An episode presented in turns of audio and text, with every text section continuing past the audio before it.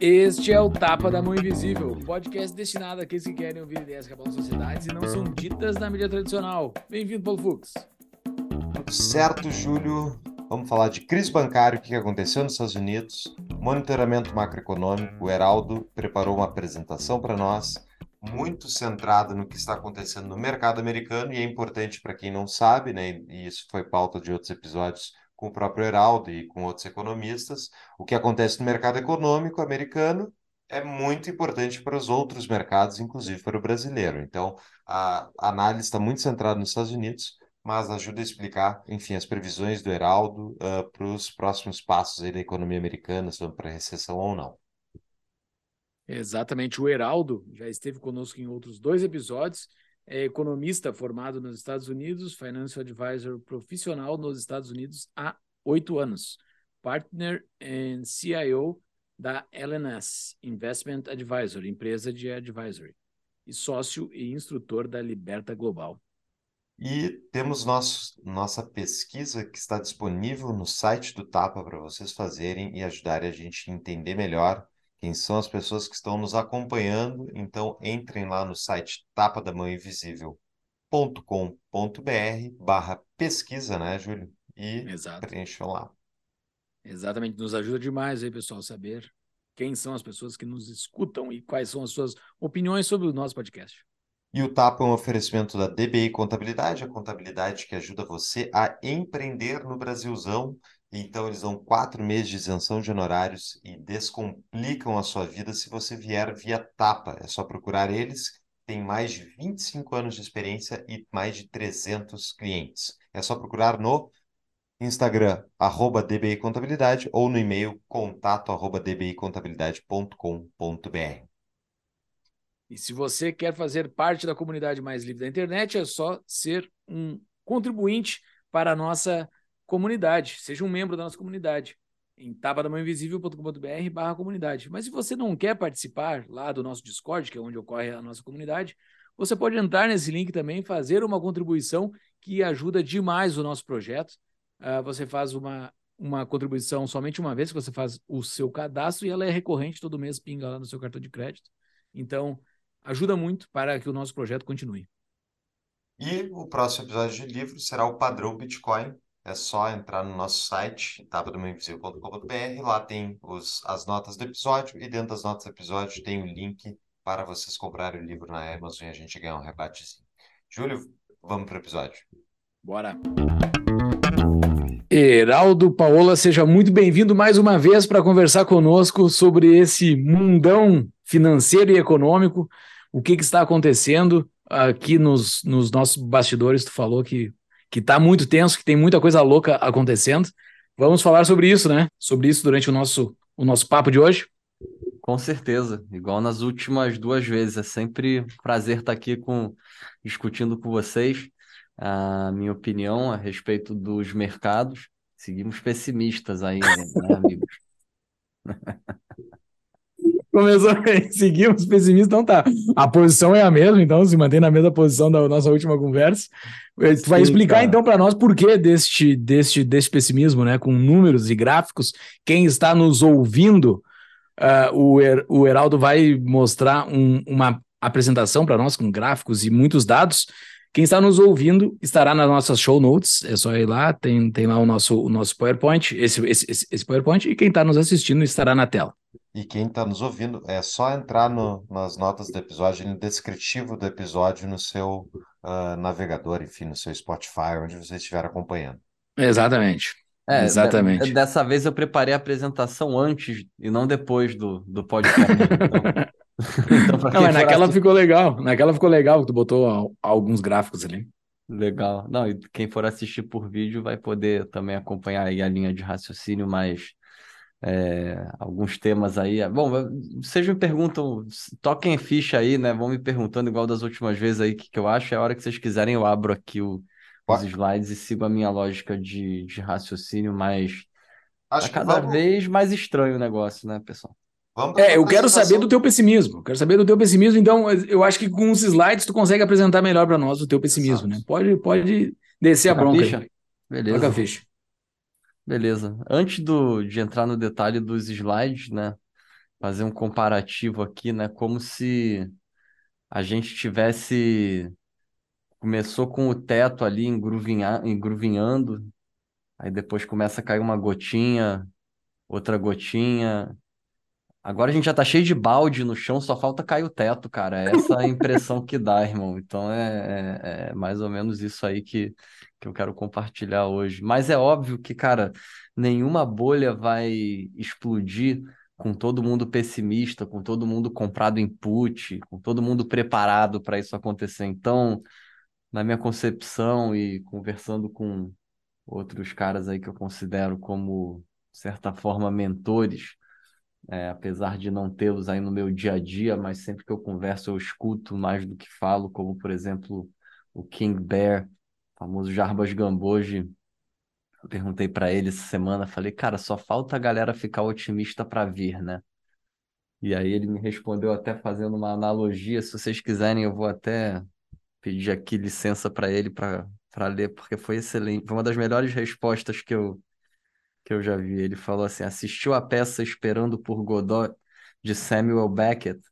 Trata-se de uma peça em que dois atores discutem suas dúvidas existenciais e esperam por esclarecimentos de Godot, mas que nunca aparece. Mas no presente caso, ou seja, respondendo a, a pergunta que eu tinha feito para ele, aparecerá fora do palco. Ou seja, todo mundo tem que ficar otimista para alguma coisa que está fora do radar, é... entrar no radar. Então, o que, a gente, o, que eu tô, o que eu vou tentar discutir com vocês hoje aqui são alguns sinais do que pode ser que entre no radar, é, mas tem tantos candidatos que não dá para cobrir todos, e se chama cisne negro porque é imprevisível. Se fosse previsível, já estava no preço.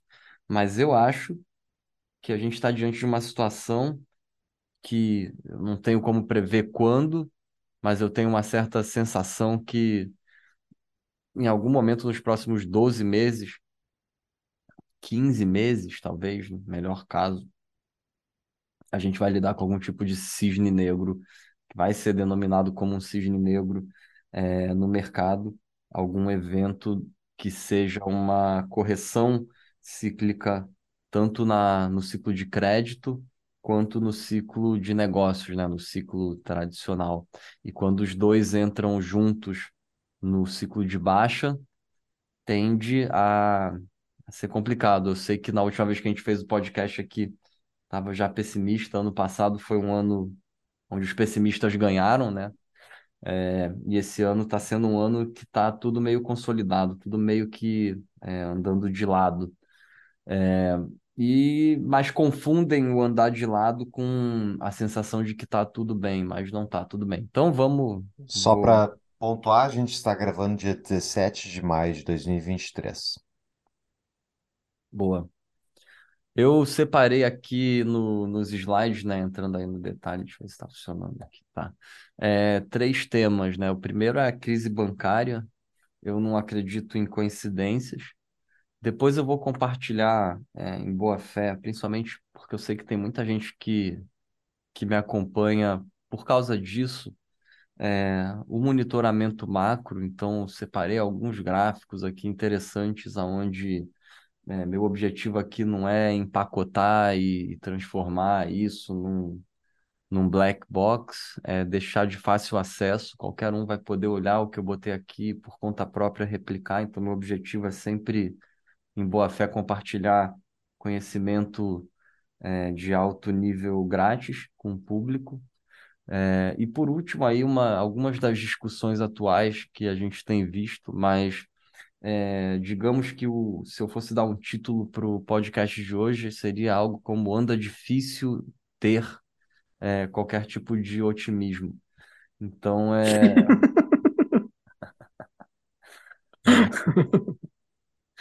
é, bom, é isso, pessoal. Então é... Bora lá, bora lá. Eu não sei se eu não tenho acompanhado, não tenho tido muito tempo de acompanhar, não sei se vocês convidaram nenhum especialista para discutir sobre a crise bancária americana.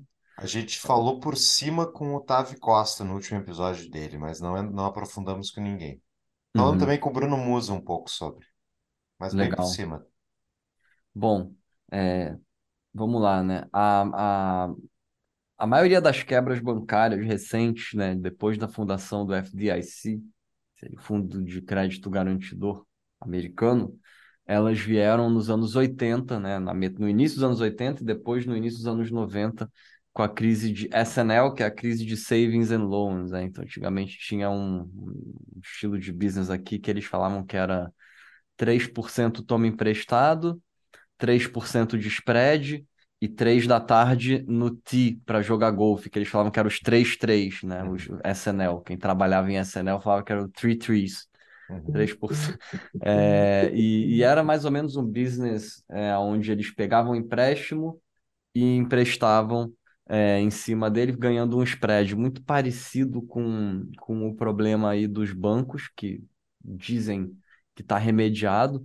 É, mas independente, né, o, o atual momento não é um momento estilo dois mil e oito, é um momento mais parecido com a crise de S N L, é, onde houve uma certa combinação de falta de liquidez e pressões de crédito. Eu ainda não estou vendo muita pressão de crédito no, no mercado atual. Para quem não entende o termo, pressão de crédito é quando começa a duvidar da capacidade de, de repagamento das dívidas, é quando, quando o mercado olha para tomadores de empréstimo com pior qualidade de crédito e fala, hum, talvez esses caras não consigam me pagar.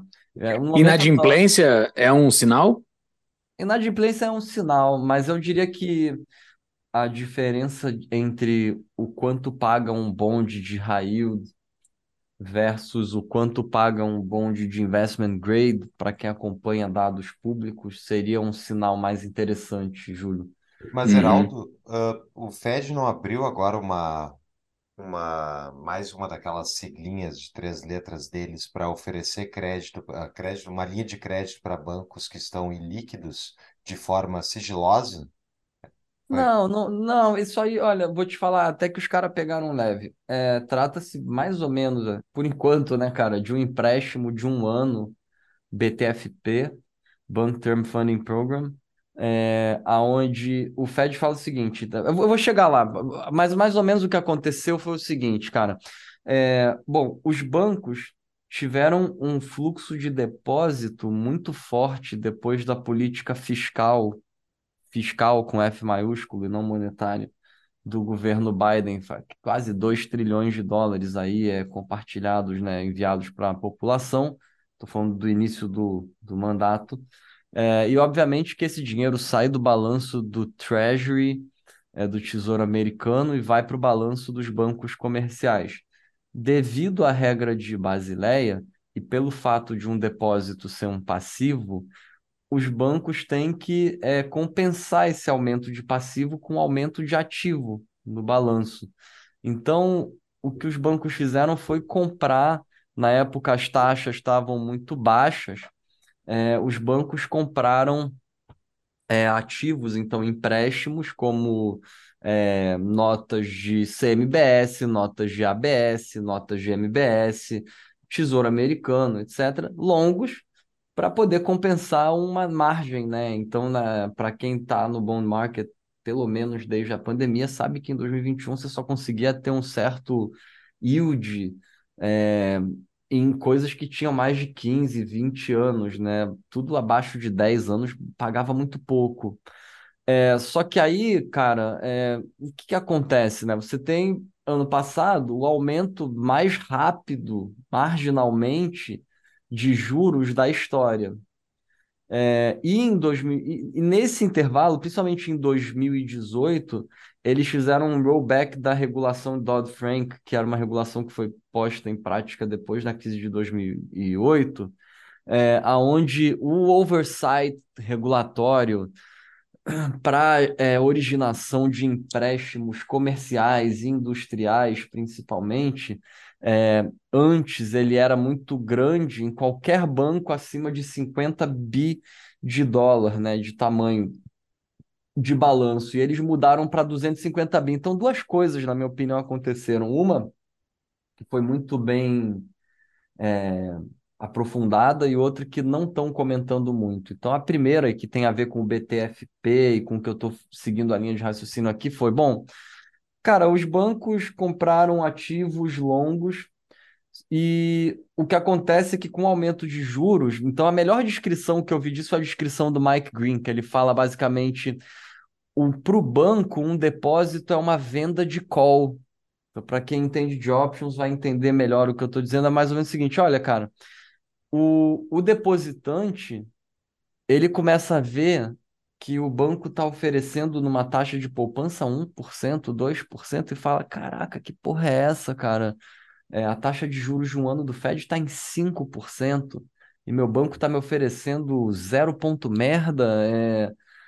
entendeu? Então, o depositante começa a sacar a grana, bota em corretora, compra T-bill, compra money market, é... e o banco, do outro lado, com a subida da taxa de juros, então, primeiro fica descasado, né? A, a questão de, pô, todo mundo vai sacar, é, e, e, e o aumento de juros teve pouca colocação de novos empréstimos, então isso aí é difícil de, do banco aumentar indiretamente a parte de depósitos, que são depósitos inexistentes, é, é assim que funciona na prática, política monetária moderna, entre aspas, é, e ao mesmo tempo o valor dos ativos, principalmente os de maturidade longa, que são pré-fixados, a grande maioria, ele começa a evaporar.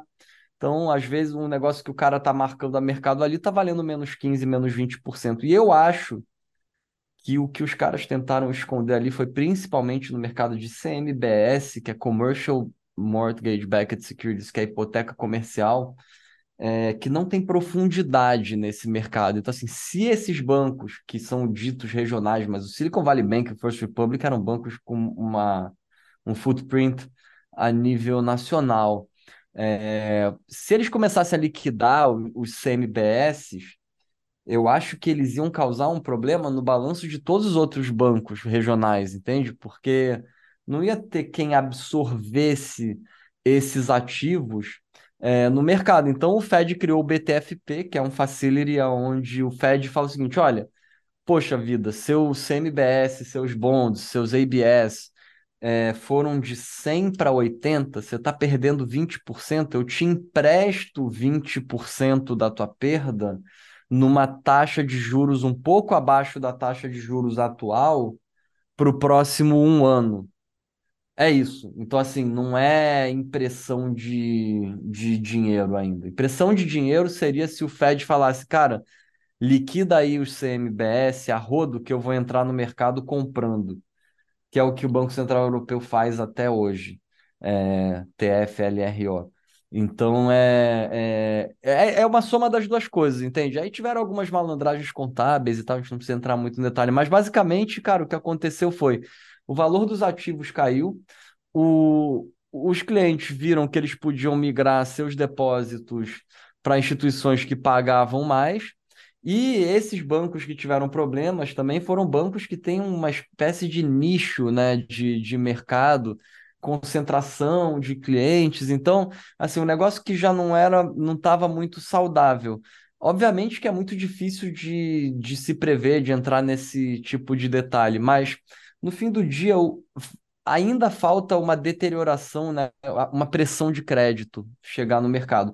Ela já começou em algumas áreas do bond market, então até recentemente o setor financeiro, tanto americano quanto europeu, devido aí ao Credit Suisse, é onde você tinha bonds com os maiores spreads, e principalmente os bonds de bancos regionais estão pagando spreads mais altos, assim, no nível de bonds triplo B, sendo cotados a juros a nível de empresas de commodity de high yield, porque o spread está alto. Ainda existe uma, uma certa desconfiança, e é interessante notar, é, apesar de eu não ter posto agora, que eu vi que eu não botei a imagem certa, eu queria botar a imagem ali na direita embaixo, que é um ano por um ano, que quando quebra banco, ele é um evento de cauda, né? Então, é muito difícil quebrar um banco como o Silicon Valley Bank e o First Republic, que estão top vinte, e nos próximos um, dois anos não quebrarem outros menores, entende? Então é, uhum. é um negócio que ele carrega uma cauda, assim. Depois que vem,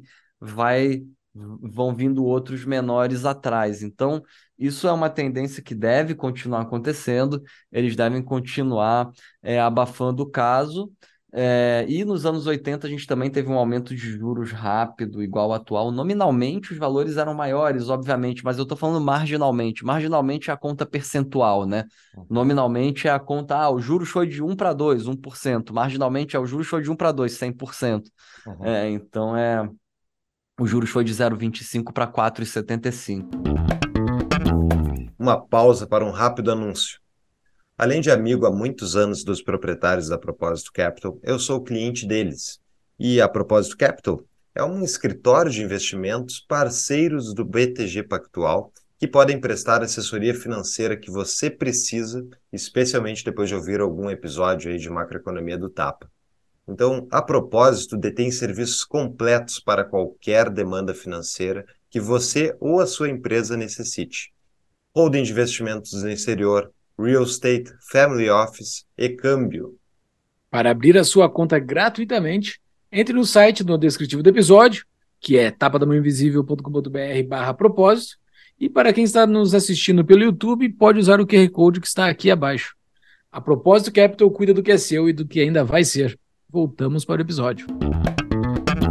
Esses bancos que quebraram, né? Esses três bancos que quebraram agora nos últimos meses e semanas, Uh, eles uh, representam, eles têm uma representatividade, eles têm uma representatividade que no Brasil, a maioria das pessoas que estão nos ouvindo aqui, uh, eles não têm uma representatividade tão grande como um banco grande tem no Brasil, que é muito mais concentrado, né?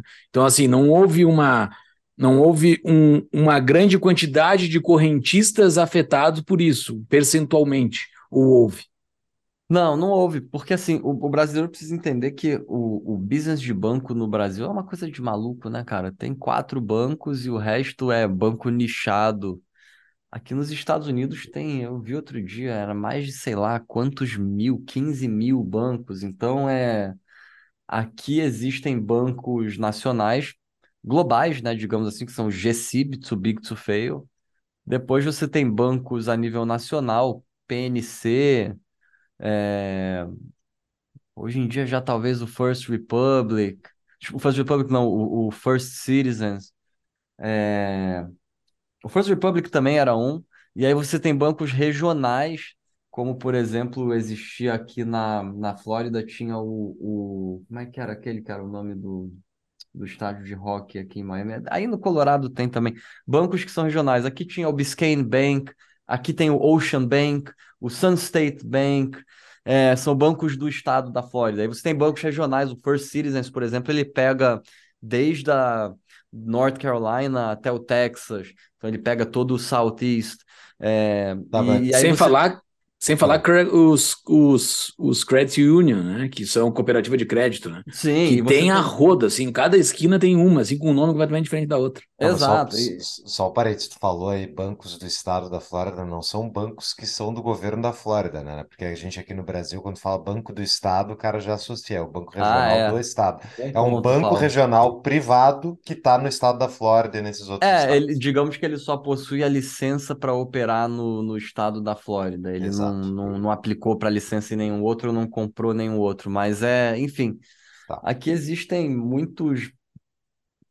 muitos bancos, né, e, e thrift e credit unions, é, mas enfim, um, fazendo uma, uma conexão com a próxima parte aí da, da apresentação, na minha concepção, na minha interpretação, algo que segurou bem a economia americana de uma recessão mais severa até o momento, e mesmo com a taxa de juros alta, é a originação de loans, é, de empréstimos, então...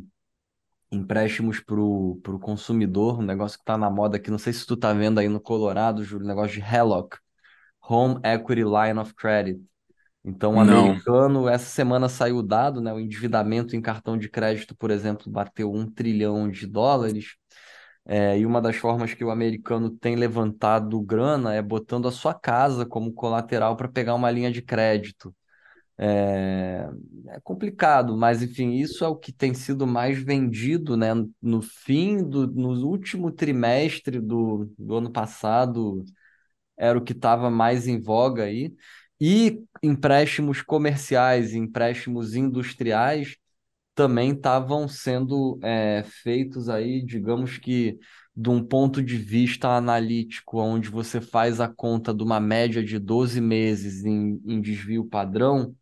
Até o início do ano a gente ainda estava operando acima de um desvio padrão e meio é, da média é, do período recente. Então, como esses bancos regionais eram os maiores fornecedores desses tipos de, de empréstimos mais arriscados, porque os, os bancos grandes têm muita regulação, eu acho que agora, cara, o, a última lenhazinha ali que ainda dava para deixar a fogueira acesa, estragou, tá molhada, entendeu? Tá, tá mofada, então não vai, mais, não vai servir mais para manter a fogueira acesa. Que são os loans. Que são as novas operações que eles estão fazendo. Porque, uh, rolagem uma... de dívida, né, para small business, rolagem de dívida para quem é dono de predinho comercial e tem que renovar Só... o empréstimo, esse tipo de coisa. Sim, de isso é o ativo que ele consegue manter. Esse é o ativo que ele consegue uh, fazer frente àquele passivo que ele acabou tendo. Então, linha ele consegue botar dinheiro na rua. Exatamente, linha de crédito para o consumidor, esse tipo de immediate approval loan. É, então, e isso está caindo? Tu acha que a quantidade de empréstimos que eles estão fornecendo já começou era. a cair? Essa é, é a tal da lenha que molhou? Já era, já era. Isso aqui na esquerda é um dado é, de vinte e oito de fevereiro, esse aqui, ó. Em vinte e oito de fevereiro, eu estou falando dez dias antes de acontecer isso. É, a pesquisa da N F I B, né, a, a Associação dos Small Businesses, e a America Runs on, on Small Businesses, né? A pesquisa da N F I B já estava caindo ali, olha, qual é a disponibilidade de loans para small businesses? Já estava caindo, isso aí eu estou falando, cara, antes da, da confusão dos bancos, a atualização disso aí do, do, do mês de abril deve sair em breve. Vai vir interessante. E é correlacionado com jobless claims, tá? Então é... é jobless é, claims, é? é? É pedido de desemprego. É, então, é, secou a fonte, cara. E assim, eu tenho uma imagem aqui que saiu agora, semana passada, que tá no final, mas já vou pular para lá, para vocês verem, que é essa aqui, ó. É os lows, que é o, o, um relatório trimestral, um survey, Survey Lending Office, É, onde eles perguntam para os bancos, e essa é a imagem aqui da, da esquerda embaixo, ele fala assim, qual é o percentual de resposta doméstico, né, de bancos domésticos que estão aumentando, né, dificultando o, os padrões de aprovação para empréstimos industrial e comercial. É, e detalhe, é, essa pesquisa que foi divulgada agora em, em abril, cara, ela só pegou as últimas duas semanas dela que pegou o, o que aconteceu com, com os bancos. E se vocês olharem, é, já subiu aí nível pandemia, nível dois mil e oito, nível bolha da, da Nasdaq. Então, assim, até onde vai, né? E, e ali do lado direito é... é, é A, a, tá no nível que assim, já, a oferta já era e a demanda já era. Então, para quem entende básico de economia, já deu para entender o que o que está acontecendo. Tu acha então, que é... já, tá, já está em recessão nos Estados Unidos? Eu acho que a maioria dos setores, sim. Talvez o setor de serviços, de, de hotel, essa área ainda não está sentindo muito, mas eu acho que o setor industrial tá, o setor varejo, né, tá... É, setor tech, pela quantidade de gente que tem sido mandada embora, tá também. Setor de construção civil, cara, depende da região uhum. do, do, do país, mas acho que ainda pode piorar bastante. E aí você olha o E T F de, de home builders, o X H B próximo de all-time high, é... Nossa, a mão até treme para shortear. É, uhum. Eu consegui shortear uns dois meses atrás, deu para tirar um um cascalho, mas aí depois fechei o trade e tô louco para para abrir de novo, cara, porque... Sim, então, é só para as pessoas entenderem que muitas vezes ah, muitos, ah, ah, os indicadores que confirmam a recessão, eles são ditos após o evento. Entra-se em recessão e depois se descobre que já estava em recessão. Beleza. É, pro, um, pro, pro afegão médio, não é assim que fala? É, exato. Sim. Pro afegão médio é, é isso. Para os economistas, é a gente prever, das últimas dez recessões, a gente previu vinte. É, então, é, então, acaba que sendo que precisa acontecer para confirmar que o que a gente previu não, não, não foi só da nossa cabeça. Mas, é, dessa vez, os sinais, os astros estão muito alinhados. É, cara, então é... A gente deve observar mais restrição regulatória. Além disso, o que vai piorar mais ainda é... a liquidez que esses bancos forneciam para algumas camadas aí da economia que os bancos grandes não e que estavam ajudando a segurar a economia. O volume de crédito no mercado deve cair. O fluxo para fundos de money market versus o, as taxas de depósito de banco está ali, ó, amarelo contra azul na imagem, amarelo explodindo, all-time high, e o azul querendo aí cair. Então as dificuldades aí para os bancos devem, é, de certa forma, continuar. E do lado direito ali é uma projeção do tightening, né, do aperto de condições de novos loans, é, versus aí é, a o, o possibilidade de, de aumento de desemprego. Que eu vou comentar também, é, a gente comentou isso da última vez e segue é, manipulado esses tipos de dados. Dessa vez a gente só tem menos dúvidas. É, mas, enfim, monitoramento macro, né? Vamos para o monitoramento macro, que eu acho que isso aqui vai ser super legal para a galera que, que acompanha Boa. o trabalho. É, aqui eu resumo, os indicadores cíclicos seguem apontando para uma desaceleração da economia, eu vou mostrar eles.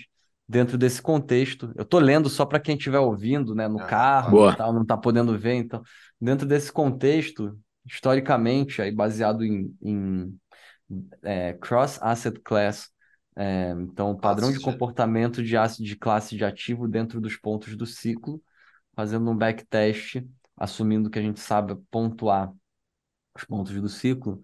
Dentro desse contexto, historicamente, a performance das ações é negativa e a performance dos bons de alta qualidade de crédito, eu estou falando de bons de alta qualidade de crédito é, americano, triplo A, porque às vezes o pessoal pode confundir isso no Brasil, porque eu sei que no Brasil a definição do que é alta qualidade de crédito é, é outra, estou falando aqui fora, tende a ser positivo. Obviamente que isso aqui não é sugestão de investimento, eu botei até o disclaimer ali, é mais um comentário para que as pessoas prestem atenção no padrão de comportamento do mercado. É, as restrições de crescimento de crédito em um mercado está desacelerando, causado ainda pela crise bancária, coloca um cenário mais difícil para ter qualquer otimismo adiante, né, pessoal? E aí eu acho que a razão pela qual o mercado ainda não está caindo forte é o excesso de pessimismo, porque o mercado, a bolsa, né, ela brinca com o nosso psicológico. E aí... Excesso alguns... de pessimismo? Tu acha que o pessoal foi pessimista demais no passado? Eu acho que a gente entrou o ano com muita gente comprada em put, né, olhando o put call ratio, É, com um discurso de bomba-relógio, é, de correção, de que a, as expectativas de earnings foram sendo revisadas para baixo muito rápido, foi a segunda pior revisão de expectativa de earnings negativa desde dois mil e oito, então não é coincidência que agora todas as empresas estão batendo as expectativas, que não significa que a temporada de earnings não esteja sendo negativa, principalmente em questão de margem, só significa que eles postam um headline que eles querem, bateu a expectativa, lógico, jogaram a expectativa lá para a casa do uhum. chapéu. Uhum. É, liquidez cada vez pior, né? A gente até teve uma certa injeção de liquidez no mercado no final de dezembro, início de janeiro, a nível global, principalmente a nível de China. É, indicadores cíclicos tiveram, de certa forma, uma mini recuperação no início do ano, P M I, negócio de novas ordens, início de ano é a mágica do ano novo, todo mundo otimista, né? Em janeiro, fevereiro, mas já voltaram a piorar, é... só que demora alguns meses, então eu estou falando dos líderes e, e o mercado discute muito os lagging, é... enfim, momentos onde o sentimento é muito negativo trazem retornos interessantes de curto prazo para quem está comprado, na maioria deles. Só não pode escolher a janela errada, né? Porque se escolher a janela errada, vai pagar a conta e vai pagar legal. Vai ser, como é que fala? O dia do pendura, né? É, então, é, é... se escolher a janela errada para dar uma de bonitão, vou comprar esse mercado que o sentimento está muito negativo, é nessa hora que ganha dinheiro, o que faz sentido muitas vezes, eu acho que está muito perigoso até mesmo de, de se apostar isso. Qual que é a minha conclusão final? Bom, fundamento é maior do que sentimento. E olha que eu nem sou fundamentalista, mas é que quando você olha, por exemplo, o Equity Risk Premium, né, que é a diferença, assim, tipo, se, se o S and P quinhentos entregar a projeção de lucro estimada pelos analistas e você subtrair o custo de oportunidade de estar tá comprado no S and P quinhentos, ou seja, você está comprado na taxa de juros de cinco por cento, é, então você tem a métrica do Equity Risk Premium, prêmio de risco por lucratividade, digamos assim, eu não sei, deve ter uma tradução em português. Uhum. É, é um dos menores da história, cara. É cento e cinquenta basis points, tipo isso. Ah, vou comprar o S and P para se tudo der certo, etcétera, eu ganho um vírgula cinco por cento. É, fim de bear market costuma trazer um equity risk premium acima de três vírgula cinco por cento. Ou seja, tu tá achando que tem mais para cair. É, ou que o mercado, até mesmo o mercado de ações indiretamente já está apostando num pivot do Fed, e por isso que o Equity Risk Premium está tão baixo. É, mas eu acho que ainda não chegou a capitulação. Sim, mas eu acho que ainda não chegamos na capitulação, mas muitos atribuem o fundo à capitulação tendo sido feita em outubro. Num cenário de soft landing faz sentido. Soft landing é de, uh, do Fed está conseguindo descer, uh, digamos, diminuir a economia. O pouso suave, pouso né? suave tipo, da economia. Ele vai subir. A história é linda, né, Paulo? É. Eu fico, a, a história é apaixonante, né, irmão? É, uh-huh. Cara, os caras são tão gênios, eles nunca erram, que eles são capazes de fazer a maior subida de juros marginalmente, né, percentualmente, falando não nominalmente, da história, sem causar um aumento no desemprego e uma recessão, sem a gente experienciar uma recessão de earnings, uma recessão econômica severa, uma crise de crédito, é, e, portanto, é, bolsa é para cima, porque a história do soft landing é cada... Cara, eu fico até apaixonado, assim, é melhor eu nem descrever meus sentimentos aqui por essa história. O, o histórico do, da turma lá é, é o total oposto dessa história, né? Todas as vezes que, que se repetiu o mesmo discurso, acabou em bolha. Então, é... Sim. O, o Fed... E aí os mesmos que estão apaixonados pela tese do soft landing vão falar depois da bolha, era tão óbvio. E nós aqui que estamos aqui, cara, tomando pedra... pedrada de mão cheia, tá? Ah. Pedrada de mão cheia às vezes. A gente que é maluco de estar tá aqui falando antes das coisas acontecerem, o que, que tem maior probabilidade de acontecer. Isso é uma coisa importante dizer assim, para a audiência, quando a gente fala desse tipo de, de investimentos e tal, e de para onde é que vai a economia, a gente está falando de uma probabilidade, né? Ninguém tem bola de cristal, mas tu tem várias opções do que pode acontecer. Mas então a tua tese hoje, Geraldo, para você eu entendo, é tu acha que a gente está indo, na verdade, para uma recessão mais forte do que a prevista pelo Fed, é isso? E não só nos Estados Unidos, eu acho que a nível global, a nível é, da Ásia, passando pela Europa, estourando... crédito em emergente e aqui também. Acho aqui, que é acho que, aliás, é o menos pior, né? O problema aqui está concentrado em, em, em real estate comercial e já está sendo, é, de certa forma, fazendo o seu barulho ali. Então, não sei nem mais se é um evento tão surpresa. Só se quebrar uma Blackstone da vida, uma K K R, aí fica feio. É, mas acho que na Europa e na Ásia vai ser pior. É, a, a Europa... baixo crescimento global, com alta, com a taxa de juros alto, alta, é, o endividamento alto.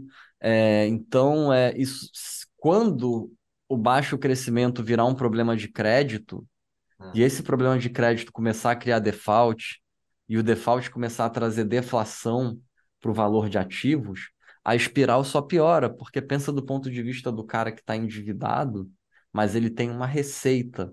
Então a inflação, ela meio que não ferra o cara cem por cento, porque a receita dele vai tender também a aumentar.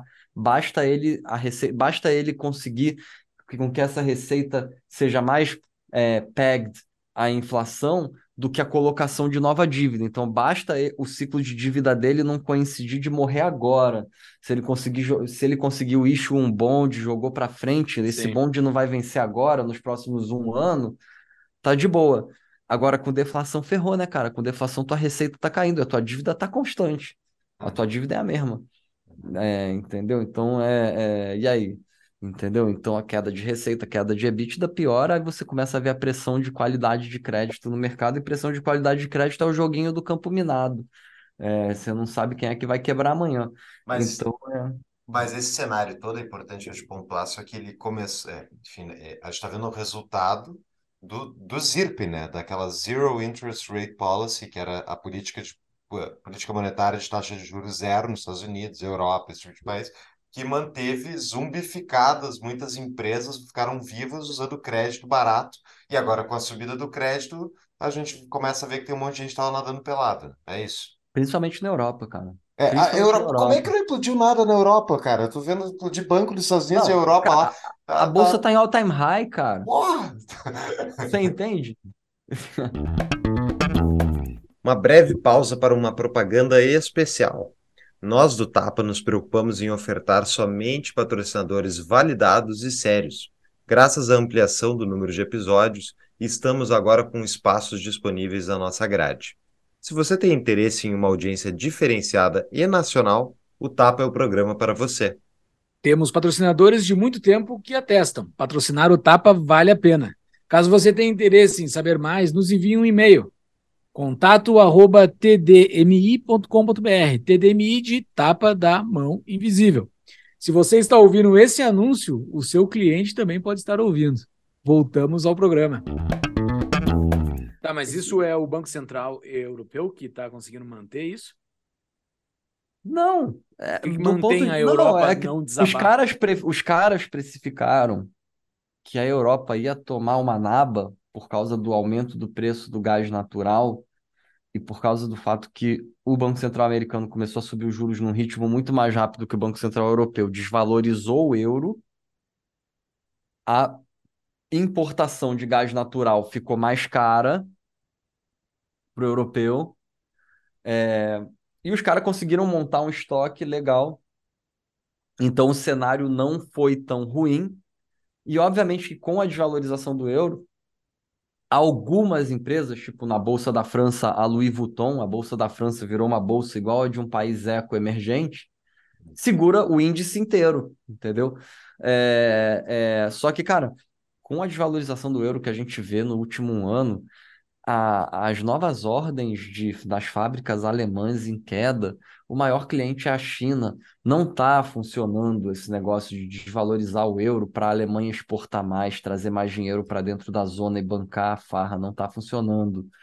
É, então, é, mas antes da gente mostrar esse gráfico, que está no final da apresentação, eu queria começar explicando. Isso aqui é uma imagem meramente ilustrativa, eu vou descrever a imagem. É uma matriz de quatro quadrantes, então você tem um momento que ou a inflação está crescendo ou a inflação está caindo, e você tem um momento que ou o crescimento econômico está tá aumentando ou está diminuindo, e eu coloco aí, olha, em dois mil e vinte e um a gente estava ali, eu estou falando da interpretação do mercado, não da minha interpretação, então você está no momento que em dois mil e vinte e um, de certa forma, tem uma empolgação com o crescimento e tem um aumento da inflação. Em dois mil e vinte e dois, por mais que o dado da inflação anualizado em dois mil e vinte e dois, né, tenha vindo mais alto, na minha concepção, o ritmo da inflação já começa a diminuir na segunda metade de dois mil e vinte e dois, e é por isso que eu jogo a inflação ainda em campo positivo, só que um pouco para baixo, e eu jogo o crescimento no zero a zero ali um pouco mais para o negativo. O início de dois mil e vinte e três, você continua observando uma queda na inflação, só que você também observa uma pequena melhoria cíclica no crescimento. E você acaba caindo num quadrante que é o quadrante dos Goldilocks, que é o do cachinho de ouro, que é um quadrante, isso, essa imagem que eu estou mostrando para vocês, isso aí é a forma clássica de se pensar em asset allocation. O padrão de comportamento das classes de ativo, ele varia conforme você anda nesse gráfico. Então, o segredo não é escolher o asset class que você acha que está bem ou mal por causa de fundamento, e sim saber para onde esse gráfico vai e saber qual é o ingrediente que você tem que usar na receita. E porque, historicamente, eles têm um certo...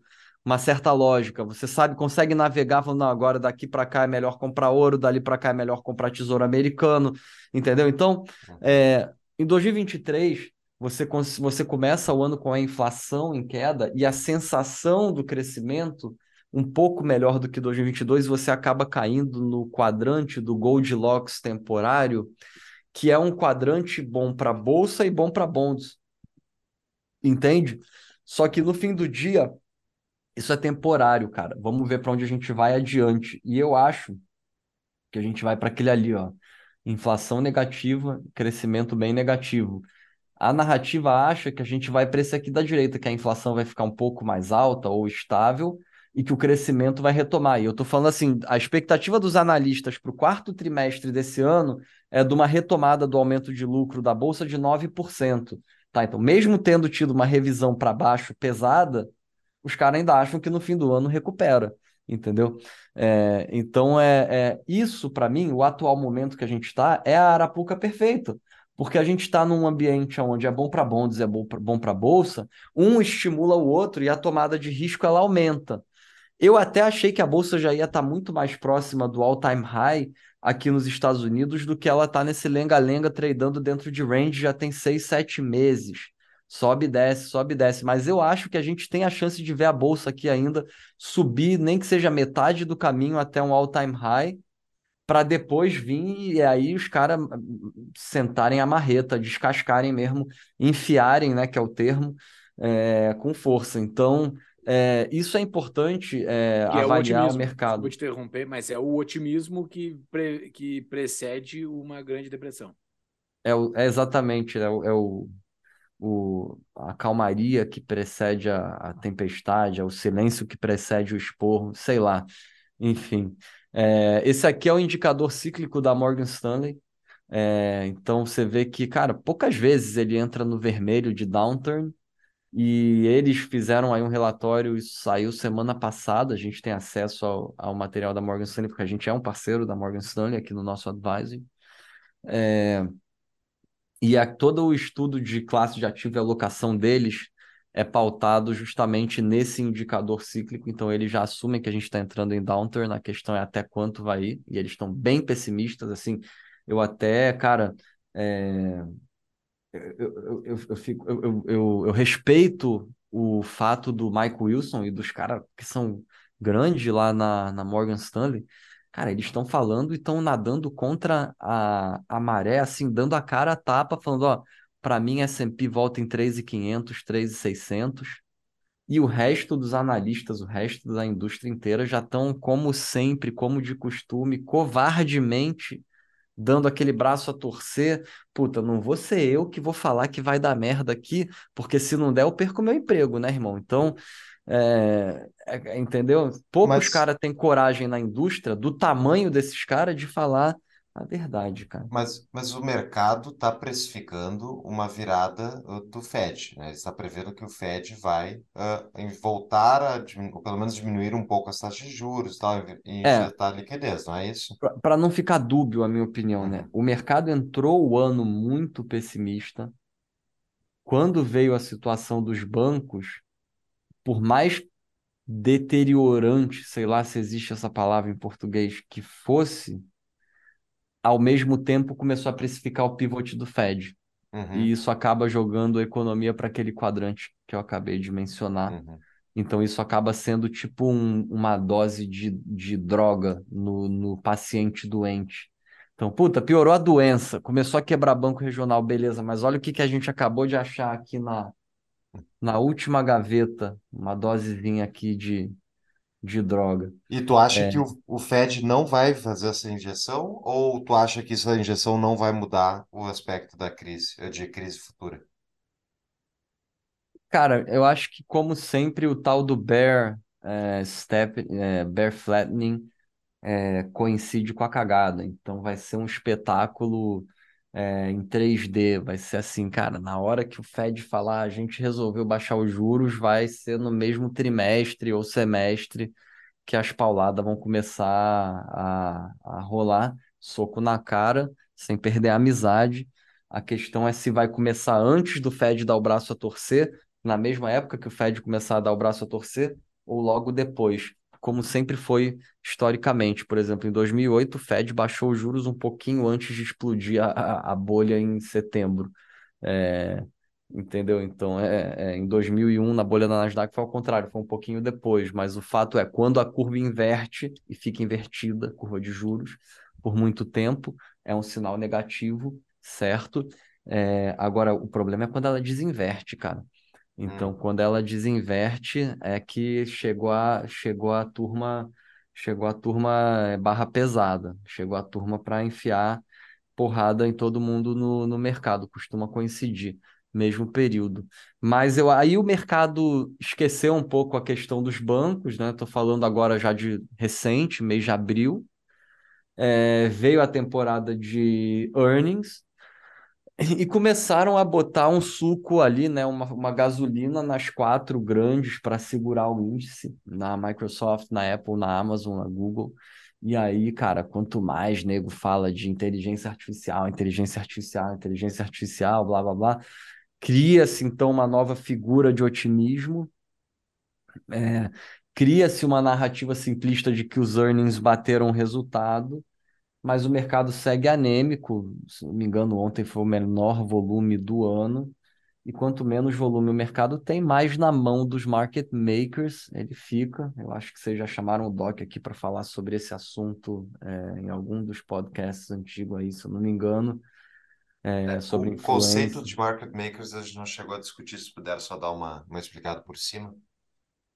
Cara, eu recomendo chamar o, o, meu, o meu o cara que eu consulto sobre isso, mas o market maker é o cara que vende, prover a liquidez para o mercado. Aqui o maior é a Citadel, que hoje é uma das maiores empresas do mercado financeiro americano.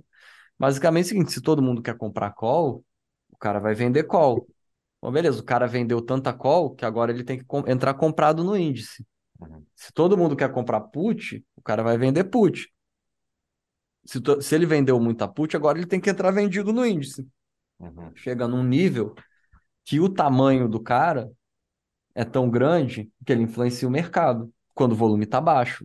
Uhum. E aí chega num nível que você começa a ter fundos de dezoito, vinte bi do J P Morgan, que entendeu essa lógica, jogando o jogo na parceria. Então fica um troca-troca de mesa J P Morgan, Citadel, e só os caras estão ganhando dinheiro, o resto do mercado está perdendo dinheiro, porque o volume está baixo e está na mão dos caras, e o varejão fica vendo essas palhaçadas de inteligência artificial. NVIDIA agora é a nova Tesla, então a rapaziada sai comprando call seca é, e vai botando mais óleo aí no, no motor. É, basicamente é isso. E... Onde é que está o dinheiro das pessoas? Onde é que as pessoas estão aportando hoje? Tu acha que elas estão segurando em caixa? Money market. Money market. Money, Money market, market é, é, é fundo de... De dinheiro. liquidez. Né? Liquidez. Tipo, fundo de... Como é que é no Brasil, Júlio? É fundo de C D, né? É, renda fixa. C D I. Renda fixa. É, é fundo, fundo de renda fixa. Renda fixa nos Estados Unidos está lastreado, daí, teoricamente, na no, no taxa de juros do Fed. Liquidez imediata, digamos assim. É, é, é, é tudo ultra, ultra short duration. Tipo, e esse isso. pessoal está perdendo dinheiro, então, porque a inflação continua elevada acima das, da taxa do Fed, não, não tá? Não, do último mês para cá não, porque uhum. com a taxa tradando a cinco vírgula zero oito, a inflação caiu para quatro vírgula seis na última leitura e vai continuar caindo. A métrica de equivalent rent, ela está muito atrasada, é, então acho que vai, deve continuar caindo, a não ser que tenha alguma cagada na gasolina, no petróleo. É, e o mercado é de commodities tem muita mutreta. É.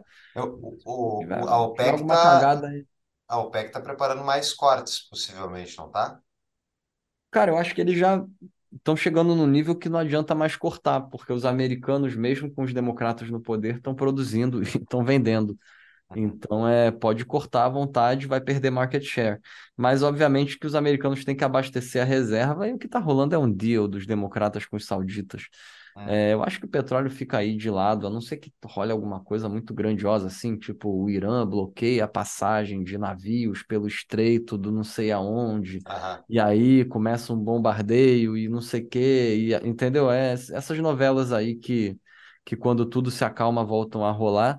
Aí pode ser, mas tirando esse componente variável, o qual o bond market nem leva tanto em consideração para o longo prazo, os outros componentes de médio prazo, eu acho que o único que ainda segue alto, que é meio sticky, é o, o crescimento de salário, mas mesmo assim o crescimento de salário já fez topo em seis, sete por cento e agora está em queda.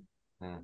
Ainda mais com a quantidade de layoff, né, de demissão de pessoas especializadas em setores como financeiro e tech. É, então, acho que deve ainda ficar, terminar o ano nos três vírgula cinco, por aí, ceteris paribus, né, digamos assim. Mas é interessante mencionar, por exemplo, a queda em, em novos investimentos, né? Então, é... é Isso novos... foi o que eu vi nos meus relatórios de earnings das minhas empresas, foi o CapEx caindo, né? Caiu Exatamente. Todos, caiu todo o CapEx das empresas, que eu tenho, principalmente, elas mantiveram, mantiveram margem por muito aperto ali. Uh, a receita veio um pouquinho acima do... É, margem para inglês ver, né, cara? Exatamente. Fizeram exatamente. A margem aparecer no último dia do mês. Exatamente. A receita também não caiu, né? Elas conseguiram... O Google, eu não sei se foi o Google ou a Microsoft, que ficou com uma receita zero ponto alguma coisa maior que o mesmo trimestre do ano passado, só para não ficar com queda de receita. Mas o furo tá lá no CapEx, né? Os caras estão... É, o, o C E O da Amazon falou a real, né? E foi o único penalizado ali, quando ele falou que ia ter que cortar mais custo ainda, porque nem o A W S estava crescendo, porque os clientes do A W S estavam cortando custo. E aí, se você parar para pensar, e agora eu vou passando os slides um pouquinho mais rápido, mas é menos investimentos em CapEx, menos novas ordens, menos novas ordens... Você vai ter menos é, demanda por bens, produtos, os estoques já vêm historicamente altos, é, aí você tem alta taxa de juros, é, você tem mais dificuldade em pegar um empréstimo no banco. É, então, é, aí, cara, o consumidor está cada mês que passa mais fraco, mais endividado, setenta por cento do P I B americano é pautado em consumo, e por aí vai, cara. Então, isso aqui, por exemplo, é o, o, o indicador do Fed de Filadélfia, é o Diffusion Index. Ele é feito de uns oitenta e cinco outros indicadores de alta frequência. E basta ele ter uma queda abrupta de vinte, trinta pontos consecutiva que já, já se marca uma recessão. E a gente está aí trabalhando em torno de menos trinta e um. Agora a atualização... que saiu ontem, menos trinta e quatro, se eu não me engano, e nada de marcar a recessão no mapa. No futuro isso vai ser marcado como recessão industrial. É... Novas ordens, tirando aí defesa e aviões, né, por causa da... do deal que a Boeing fechou mês passado, novas ordens com aviões, veio super positivo, eles já botam lá em... gigante no headline, mas isso era uma ordem backlog de anos sendo negociada da Boeing, então vamos tirar aviões e artigos de defesa. Eu gosto do indicador de novas ordens quando ele entra em território negativo, e obviamente que eu estou falando de variação anualizada percentual, porque aí a gente não precisa se preocupar com sazonalidade. Uhum. É, quando novas ordens entram em território negativo, costuma coincidir com recessão, início de recessão. É, então tá aí na, na, na marca do pênalti. É, pedidos de shipments, né? Então isso aí é o Cash Freight Index, é, pedidos e volume de shipments, né? Então é quanto de coisa tem sido shipped around, né? Por ar, por terra, por barco, variação anualizada, mesma coisa, é, também aí namorando com uma mergulhadinha, então só falta mergulhar também, já está meio que em território negativo. Eu acho que depois do último earnings da, da U P S deve mergulhar, porque aquilo ali foi um filme de terror, a U P S caiu onze por cento em um dia. alegando uma queda gigante no volume de transporte, na demanda por transporte de mercadoria. É, então deve piorar, deve deteriorar, é outro aí indicador interessante de recessão. E percebam que, que eu estou compartilhando com vocês aqui conteúdo que eu poderia... Ah, isso aqui é meu, meu modelo proprietário, né? E daqui a um ano, dois, qualquer um que vê isso aqui vai estar vai tá fazendo isso com, com esse material, porque já tem gente que faz isso com, com alguns dos materiais que eu... Eu compartilho, mas meu, meu objetivo aqui é compartilhar de graça mesmo com quem está interessado. E boa. Case-Shiller National Home Price Index é um indicador interessante. Eu podia botar new permits. New permits é bem interessante também, pedidos de permits para construção, bem mal. Mas, enfim, a variação do, do preço de novas casas, que era algo que tinha sido aí contemplado como uma das causas raiz da inflação.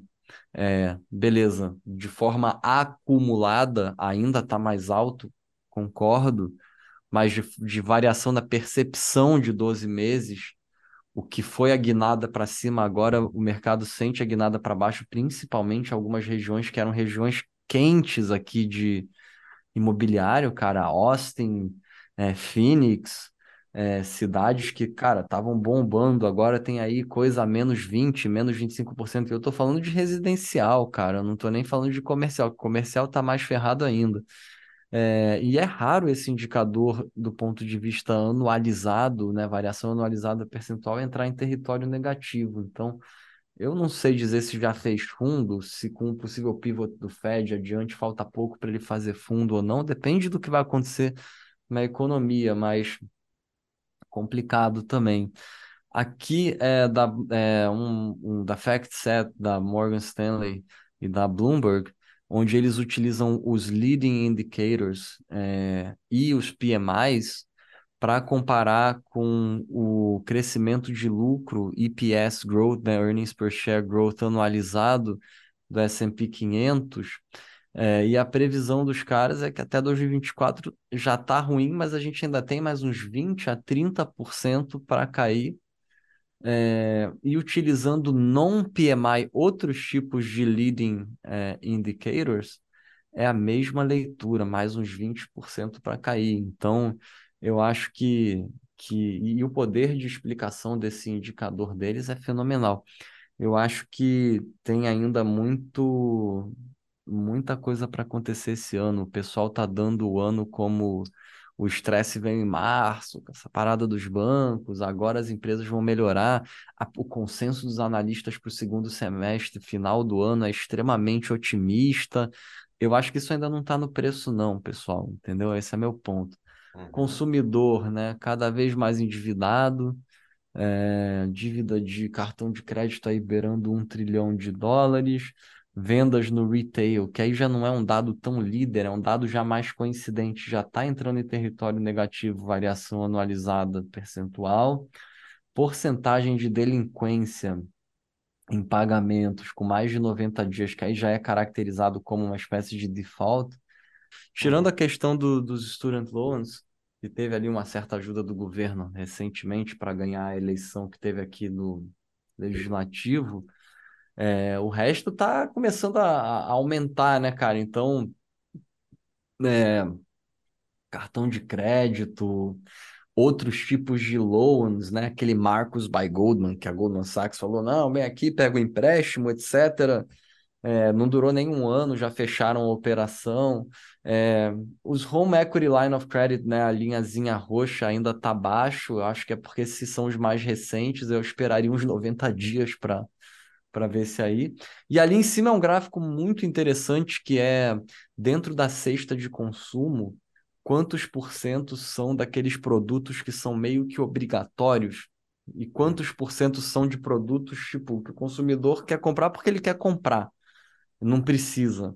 É, e aí era um artigo que dizia que, que a porcentagem de consumo de coisas que são não discretionary, que são não necessárias, tinha feito fundo e que agora vai começar a diminuir, ou seja, que a cesta das pessoas vai ser cada vez mais focada em bens necessários e cada vez menos focada em bens não tão necessários. uma pausa para quem gosta de entender como a economia de fato funciona. Anunciamos o nosso novo patrocinador, o Instituto Mises Brasil. O Instituto está com um site novo, com o maior acervo de artigos em defesa da liberdade do país, além de informações de cursos e das suas pós-graduações. Eles têm duas pós-graduações hoje em dia, a em Economia da Escola Austríaca e Direito, Ciência Política e Liberalismo. Fora isso, vocês têm muito mais conteúdo como o Clube Mises e outras coisas lá no site novo, então, que é mises ponto org ponto br. Ajude a difundir ideias da liberdade e a construir um Brasil mais livre. Voltamos ao episódio. Então, é, finalizando aqui, né, a parte de Estados Unidos, então, acho que, cara, é a situação... É, essas coisas não acontecem da, da noite para o dia. É, do topo da expansão ao fundo da retração cíclica, a Bolsa é o último lugar onde, onde você vai ver essa movimentação, é, onde você vai ver essa correção. A média histórica é cento e vinte a cento e trinta dias de atraso. É, o primeiro mercado que você observa esse tipo de comportamento é no bond market. Então, se a gente assumir que esse comportamento começou em, em março, cento e vinte, cento e trinta dias, a gente está falando que a gente vai começar a ver esse comportamento predominar na Bolsa, o quê? Lá para julho, provavelmente é. julho, agosto. É, é isso. Então, é aqui o que eu estava comentando dos... É, é, leading, ali do CoStar, né, do Effective Rent, e a métrica do Fed de, de inflação de rent, que é o O E R. E a CoStar é uma empresa que mede o preço de aluguel, para ver como a métrica do Fed tem um delay absurdo comparado com a da CoStar, né? Tem ali desde dois mil e um, cara, a da CoStar tá leading o, o, a métrica do Fed por um a dois anos, né? Então, é, uhum. é essa é uma tendência. E do lado é, da Bespoke Investments, eu achei muito interessante para essa...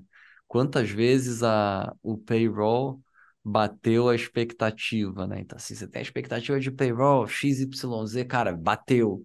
bateu, e aí você tem uma distribuição, né, de quantas vezes ele bateu a expectativa, que é uma distribuição interessante, numa média ali de um, é, seguida, né, seguida às vezes, de Só uma a uma Só explica aí o que, que é a expectativa do payroll. A expectativa, cara, ó, essa sexta-feira aí quando saiu o payroll vão anunciar duzentos mil novos empregos, putz, aí veio duzentos e vinte mil, aí sexta-feira que vem vão falar duzentos e dez mil, aí veio duzentos e trinta mil, aí sexta-feira que vem vão falar duzentos e vinte mil, veio duzentos mil, aí zero, entendeu? Então é, você tem esse negócio, parece um batimento cardíaco, hum.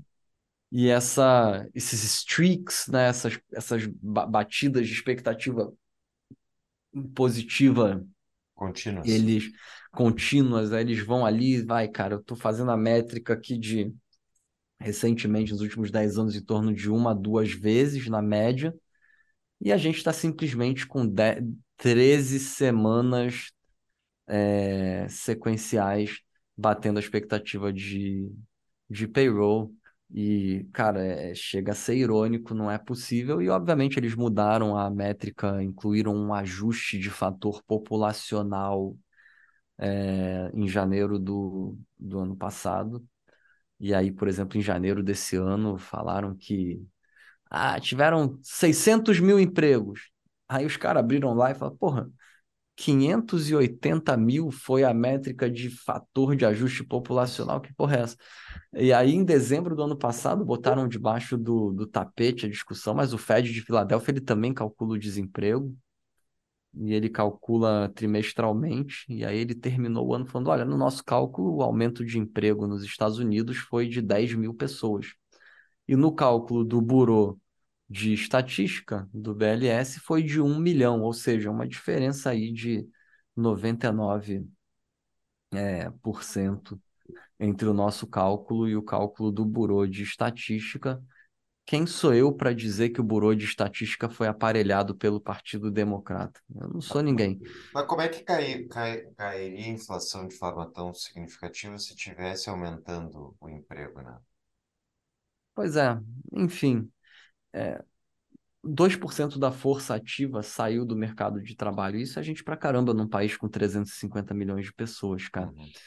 É, e, e eu não sei, um é baseado numa amostragem pequena que é o, o do B L S, e o outro do Fed de, de Filadélfia, que é trimestral só, é, é baseado numa amostragem é, muito maior, mas eu não estou aqui para discutir os detalhes, se a diferença de uma amostra de um por cento versus uma amostra de seis por cento do total da população ativa, é, estatisticamente, eu não, não, nem quero entrar nesse rabbit hole. Uhum. É, só que eu acho estranho um monte de empresa anunciando layoff há meses já, e não é um ou outro, não. É a Amazon chega e fala, agora eu vou mandar vinte e sete mil caras para a rua. É, e esses dados continuam é, batendo, então é, é, tem alguma coisa aí que a gente um dia pode ser que olhe para trás e fale, ah, era isso, uhum. Seja de má fé ou seja incompetência nossa em não estar tá percebendo, talvez que as pessoas têm dois empregos, sei lá, cara, é, mas está estranho o negócio. E aí, aqui o, o corte de, de liquidez nos Estados Unidos e os depósitos dos bancos aí em queda livre, é um, um, uma, um, uma redução de M dois é, num, num vigor maior do que, por exemplo, na década de vinte. Se isso aí não deixa ninguém preocupado, eu não sei o que deixa. E do lado direito, a colocação de novo crédito novo na Europa morreu, e nos últimos anos isso tem liderado o P I B. Então, se você assumir que o P I B da Europa está em torno de dois por cento e a colocação de novos créditos está em menos três por cento, a gente pode esperar que o P I B da Europa tem chance de cair pelo menos uns, sei lá, cara, algo entre menos quatro por cento e menos seis por cento, é, por cento, da onde ele está fácil ah, adiante. É, é, esse dado aí é do banco I F G, é um cálculo deles bem interessante. Esse aqui eu já mostrei, a gente já discutiu no início. Esse aqui é Novas Ordens da Alemanha, né, que saiu mês pass... semana passada, cara. Menos dez vírgula sete por cento. Ah, qual é a expectativa de novas ordens das fábricas alemãs? E a cadeia de logística de suprimentos alemã, ela é talvez a mais bem administrada do mundo, né? Tipo assim, caraca, bateu um vento sudoeste, não sei aonde, puto, os alemães já têm o negócio todo programado, então reduz isso, mexe naquilo, para de comprar isso, tem que produzir só tanto. Os caras são bons pra caramba. É, e, cara, ah, vai cair menos dois vírgula três por cento. No mês de abril. É, meu amigo, veio menos dez vírgula sete por cento. A última vez que veio tão mal assim foi em março de dois mil e vinte, quando tínhamos uma pandemia. E o maior cliente da Alemanha são... é a China. Eles, Eles são... vendem as máquinas de capital, os bens de capital. São as máquinas que são utilizadas para fazer os bens de consumidor. E é isso que eles vendem para a China. De alto valor transacionável, exatamente. Então, assim, eu não quero nem entrar na discussão da China. Continua igual, se não pior. É... Exportação da Coreia do Sul, tá aí o canário da mina da, da economia global. Essa é a imagem do agregado, tá? Mas para a China, em março, tô falando dois meses depois da reabertura, tava menos quarenta e quatro por cento, cara. Porra, menos quarenta e quatro por cento já começa a valer a pena até apostar que vai melhorar, porque não dá para piorar muito mais, né, cara?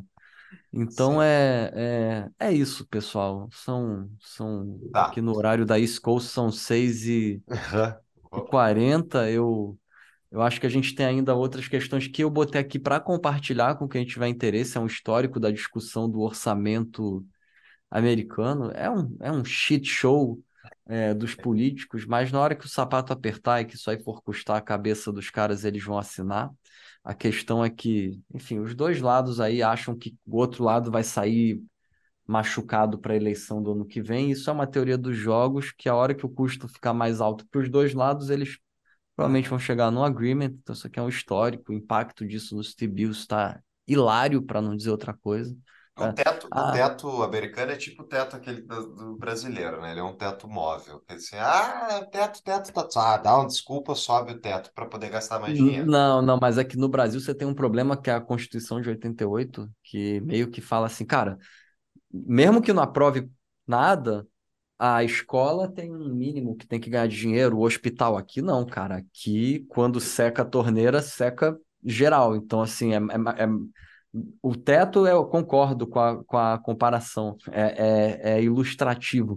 Agora, os impactos da não aprovação aqui é, é real mesmo. Não, então, não, é... com certeza. Eu lembro... No Brasil é tudo garantido. Sim, no Brasil está tudo garantido. É, Ninguém tá... sabe quem garante, mas está garantido, irmão. Então, é... Porra.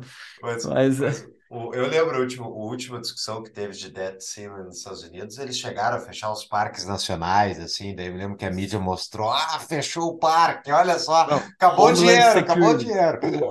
Homeland Security, a galera voltando, né, entrando aqui, uhum. né, na, no aeroporto, umas puta fila na, na imigração, porque só metade dos caras do Homeland Security estavam trabalhando, puta merda.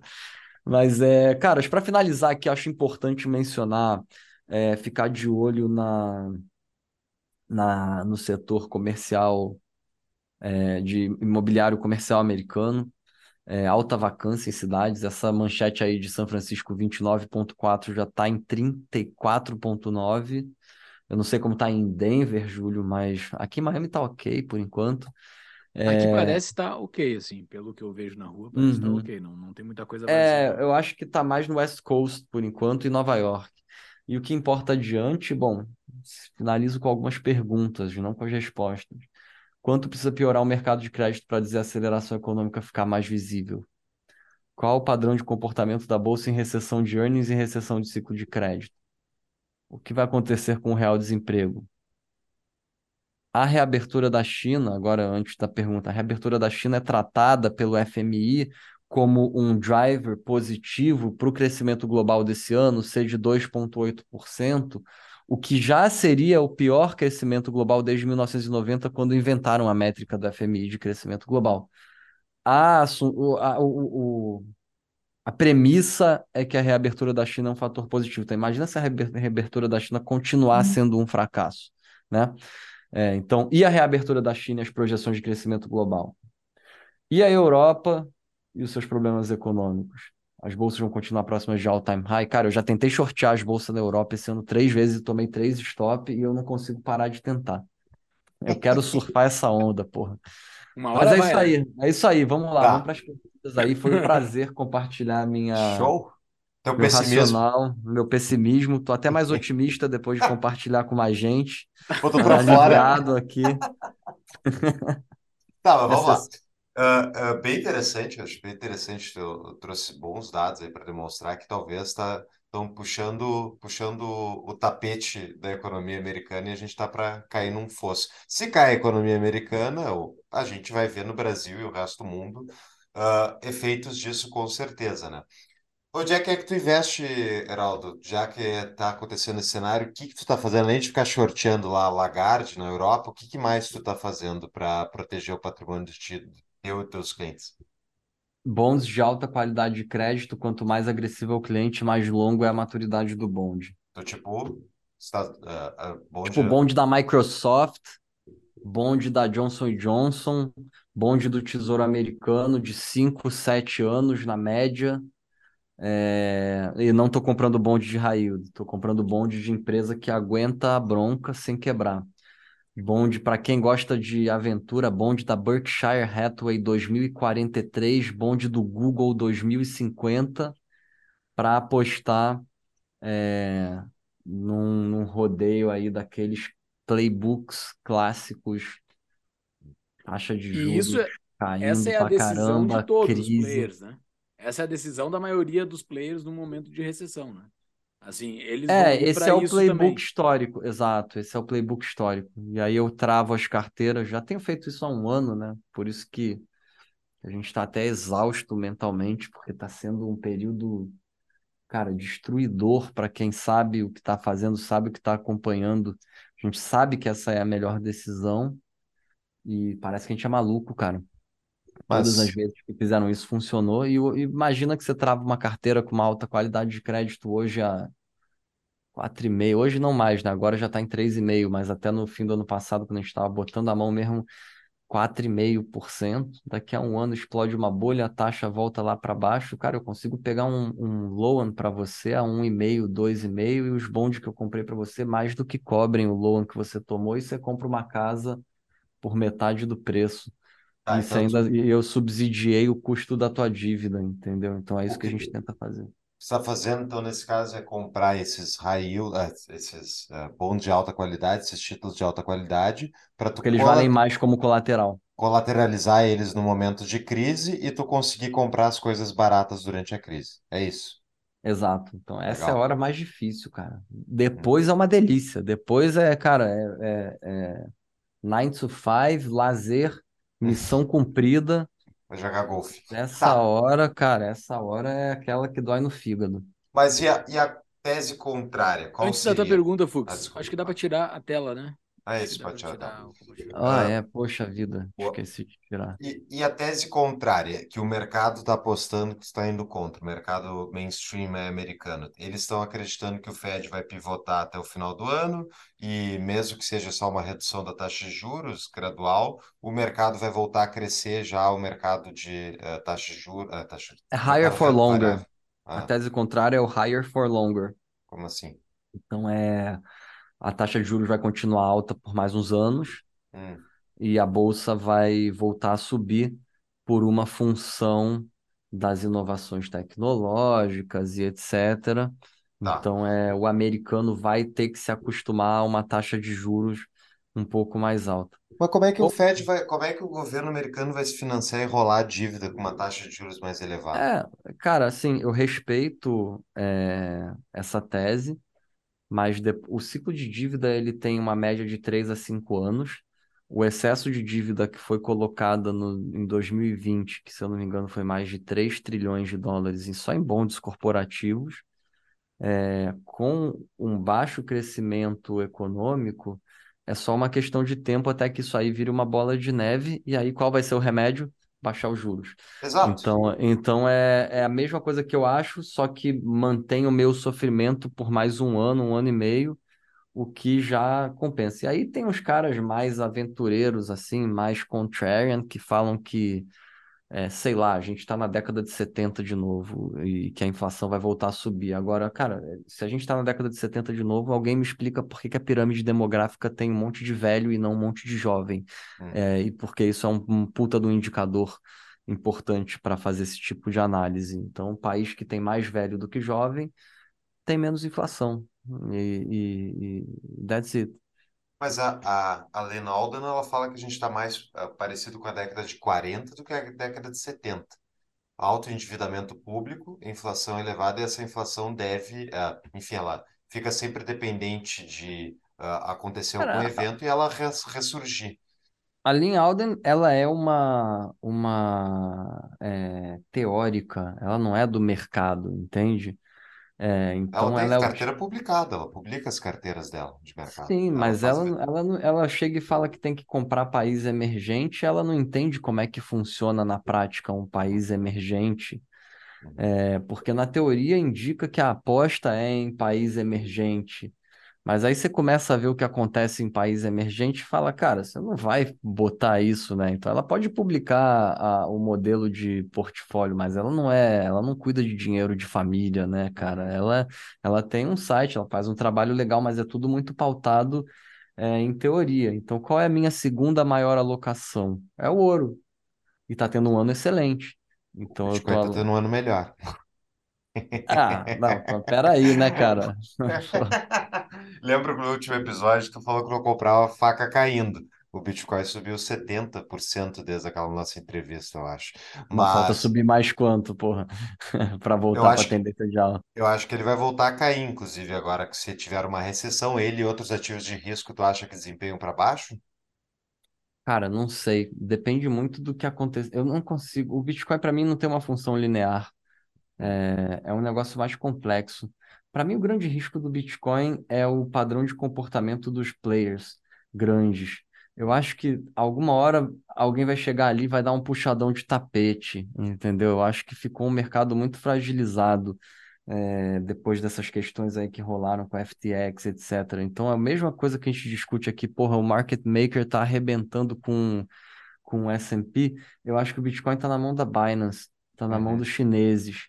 É, então é, eu não acho que está um mercado saudável enquanto ficar na mão desses caras. Eu não, eu não ativo que eu, que eu confio enquanto estiver uhum. na mão de chinês, é, entendeu? Porque eu... esses caras têm método, né, cara? Aquele, o Tether que eles usam como moeda de depósito, é, enfim, não, ninguém consegue auditar.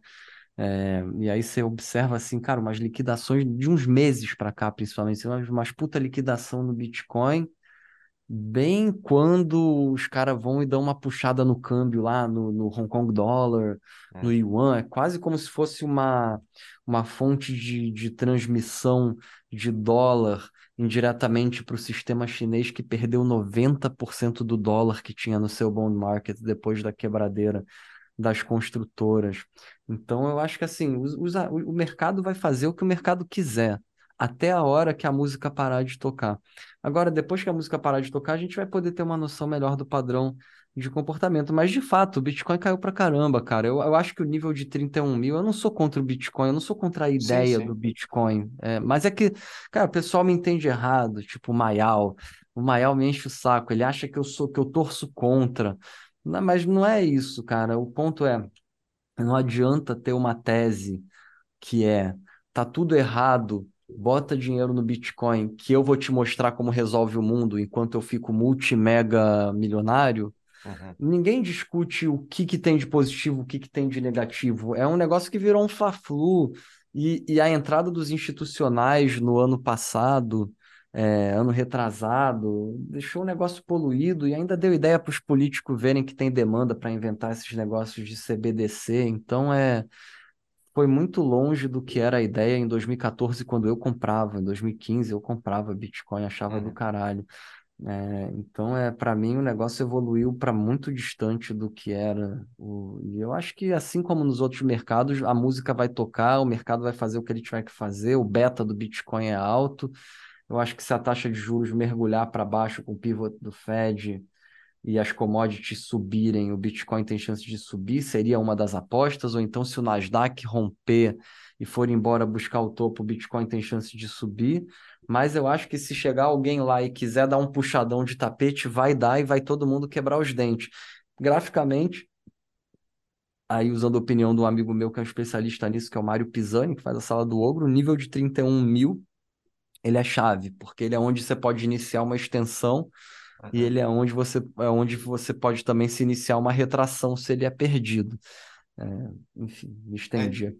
É, é interessante isso, porque realmente eu vi outro dia um comentário, não lembro de quem que era, falando que a Tether, a Tether é, acho que é a própria Tether mesmo, ela está fazendo justamente, está uh, fazendo estoque de Bitcoin na seu balance sheet, que nem a MicroStrategy. Então, nessa tua tese de... É uma espiral. Tem, é, que eles estão ligados e tal, China, Tether e tudo isso. Realmente, se eles põem a vender do nada, pode derrubar o mercado. Mas beleza, taxa. Então, tu segue na taxa de... Segue investindo, então, em high yield... Uh, high yield, não. High quality bonds. Alta qualidade, correto. Títulos de alta, bom, alta qualidade.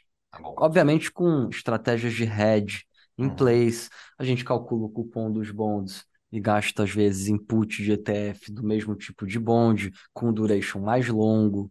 Então, assim, não é, não é um cassino que a gente faz. Tem claro. Estratégia de hedge, tem, toma, tem critérios de tomada de decisão, janela de compra, vai estendendo, vai acompanhando, tem monitoramento macro, não é acordei com vontade de comprar bond. Com certeza.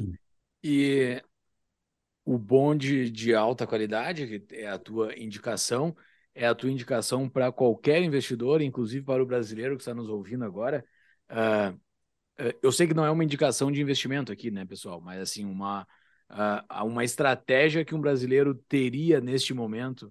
Uh, tu é difícil, alguma cara. Alguma coisa diferente para um brasileiro? Tipo, o Brasil não, tem o problema é que o brasileiro não gosta. Não, o brasileiro não gosta, Júlio. O brasileiro é mal acostumado. Só assim, cara, historicamente, se der merda, se comprar um bonde do Tesouro longo, sete, dez, vinte anos... Porra, quem comprou um bonde de vinte anos do Tesouro em dois mil e oito ganhou quarenta por cento no valor de face. A pergunta que o brasileiro faz é quanto é que paga? Hum. três, agora está pagando três vírgula oito por cento. Outubro, novembro do ano passado estava em quatro vírgula cinco por cento, estava legal, mas legal. Aí o cara vai falar três vírgula oito por cento? Porra, nem fudendo. O que, que tem aí que paga sete, oito por cento? Ah, Petrobras. Tem aqui, sei lá, Petrobras. Aí, cara, quando vem a porradaria no mercado, por mais que caia os juros, a questão do crédito, do risco de crédito de um país emergente, etc, etcétera, penaliza o bonde da Petrobras mais do que a taxa de juros caindo ajuda. Uhum. Aí o nego fica desesperado. Caraca, comprei um perpétuo aqui da Cosan. Uhum. Paguei cem dólares na face, tá tradando a sessenta, não consigo vender. Fiz o login, tinha um milhão de dólares, minha conta agora vale quinhentos mil. Então eu prefiro fazer o contrário, eu prefiro comprar o Treasury agora e na hora que o bicho pegar, que esses caras tiverem sem liquidez para vender os bondes deles no desespero, aí eu, aí eu vou dar uma olhada, entendeu? É, mas é tradar bonde não é igual ação, é um negócio que assim, é, demora um ano e meio, dois, cada pernada que você vai poder ir se movimentando, entendeu? Perfeito. E boa. É isso que a gente faz no dia a dia. O, nós temos aqui os nossos patrões, aqueles que pagam um pouquinho mais lá na nossa comunidade para poder fazer perguntas para os nossos convidados. Uh, se você também quer ser o nosso patrão, entre em tapadamãoinvisível.com.br barra comunidade. Você vai receber um convite para entrar na nossa comunidade e poder fazer perguntas. E quem... Enquanto vocês leem aí, eu estava com o Urich ontem aqui. Hum. E ele é fã, ele escuta, hein? Então, ó, só para o pessoal. Não, o Urich, tá... o Urich escuta, cara. O Urich é muito bom. Falei pra ele, ó, eu vou, vou gravar com os caras. Né? É. Vou gravar com os caras amanhã. Ele falou, sério, porra, adoro o podcast deles. Então, sejam muito patrões muito aí, pô. Sejam patrões. Ouçam as dicas do Eraldo, principalmente essa última agora que ele deu. uh, um dos patrões, o Rodrigo Litt, uh, fez a seguinte pergunta. Quais as perspectivas para investimentos em ações nos Estados Unidos para os próximos dez a vinte anos, dado o cenário de alta inflação de taxa de juros atuais lá, bem como a diminuição gradual pela demanda do dólar e o aumento pelo yuan, rublo russo, exigência do governo e das possíveis moedas únicas entre BRICS e outros conjuntos de países? É, é uma pergunta de desdolarização? Pelo que eu entendi, sim. Ah, eu não, não acho que isso... Acho que isso é ilustrativo só, esses discursinhos assim, ah... É, é o fim do dólar, é, paga aqui meu subscription em dólar. É, então é... É, a pergunta é, dele é ilustrativo. É, é o mercado de ações. Aí, uh, se... É, mas se pode eu ser afetado a... por essa... Des... Não, eu, eu acho que a, a maioria das inovações ainda saem dos Estados Unidos. setenta e cinco por cento da, das empresas que vão estar na vanguarda da inteligência artificial, é, robotização global, tudo isso sai daqui ainda, cara. O poderio militar ainda é daqui. Então é... Talvez daqui a cem anos, mas eu não acho que vinte anos é tempo suficiente para para que isso seja um, um algo que vai mudar.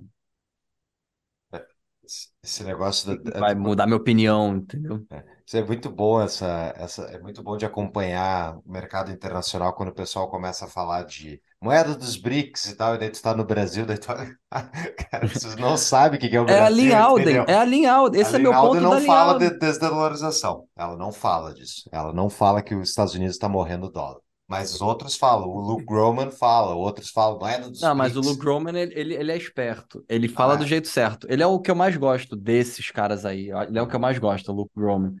Mas é que, cara, para os caras é uma puta oportunidade de audiência também, tem que levar isso aí em consideração. Ah. Agora, a gente está lidando com um momento de falta de depósito em dólar, uhum, fora dos Estados Unidos, então não é coincidência que surgem esses assuntos, entende? Está cada vez mais escasso você conseguir criar colateral para trazer dólar. Uhum. É difícil de conseguir dólar, né? É por isso que a Argentina quer negociar em yuan. Porra, os caras não têm dólar para nada. É, então, nesses períodos difíceis de conseguir geração de depósito em dólar, sempre surgem esses... Cara, tem uma capa da The Economist, dezembro de dois mil e quatro, é o fim do dólar. Uhum. Dezembro de dois mil e quatro, então... É, acho que a gente tá... vai muito mais no sentido de uma dolarização, ao meu ver, da economia global, enquanto as moedas... Porque as moedas todas dos outros países, pega Brasil e qualquer outro país, elas são muito mais fracas que o dólar, obviamente. E o ponto é, nesse nível de endividamento que a gente está lidando hoje, global, esses países vão ter problemas, ao meu ver, relacionados a esse endividamento, que são muito piores, porque eles têm dívidas que são justamente em dólares. Falta dólar, eles precisam de dólar.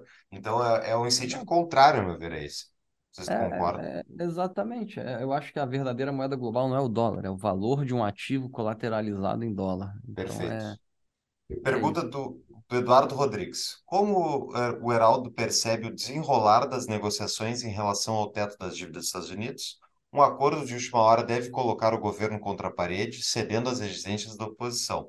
Nessa linha, podemos ter um crescimento mais lento da economia? E ainda no contexto, com o C D S americano de um ano mais elevado até que o Tupiniquim, qual é a melhor forma de operar a volatilidade que deve aumentar nas próximas semanas? Cara, então, eu acho que assim, a hora que o bicho pegar, uma das coisas que o Tesouro ou o Fed deve começar a fazer é criar instrumentos para que não pare de se pagar os juros e os principais dos T-bills e dos bonds que vão vencer nesse intervalo. Tudo bem que não vai vencer muito bond, porque a principal janela de vencimento de notes e bonds é em fevereiro. É... Mas uma das coisas que eles fazem é liquidar, é... pode ser liquidar bonds longos, o que vai fazer com que a taxa de juros longa suba.